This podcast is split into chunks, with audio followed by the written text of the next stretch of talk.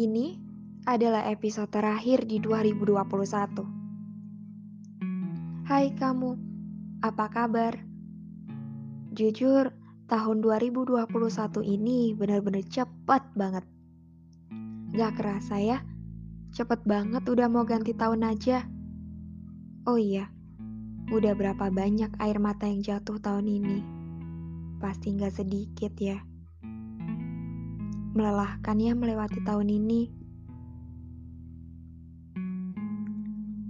Di tahun ini banyak sesuatu yang hadir tanpa diduga ya.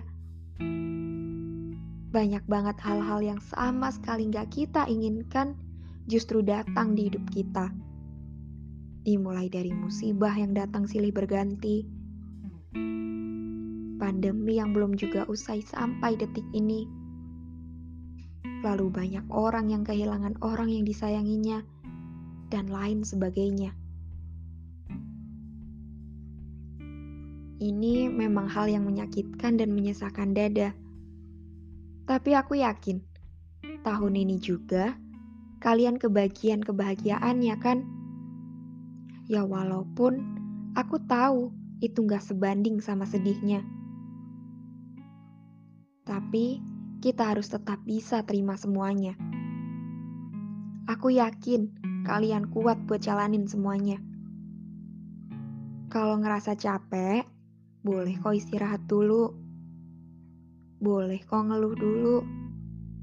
Boleh kok nangis dulu. Tapi sebentar aja ya. Jangan lama-lama. Dan harus bisa bangkit lagi. Karena di setiap kejadian apa pun itu pasti ada hikmahnya.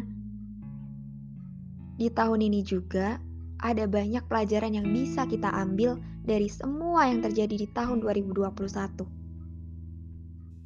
Jadi, semangat terus ya.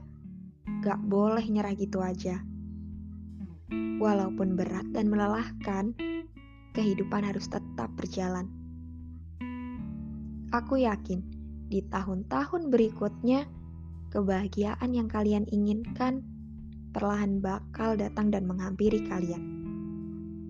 Udah ya, jangan sedih-sedih lagi.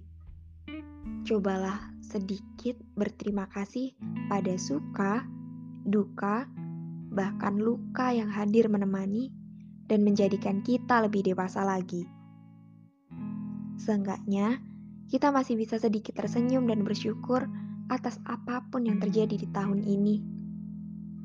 Terima kasih 2021.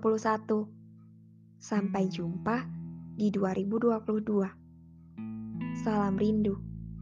Aku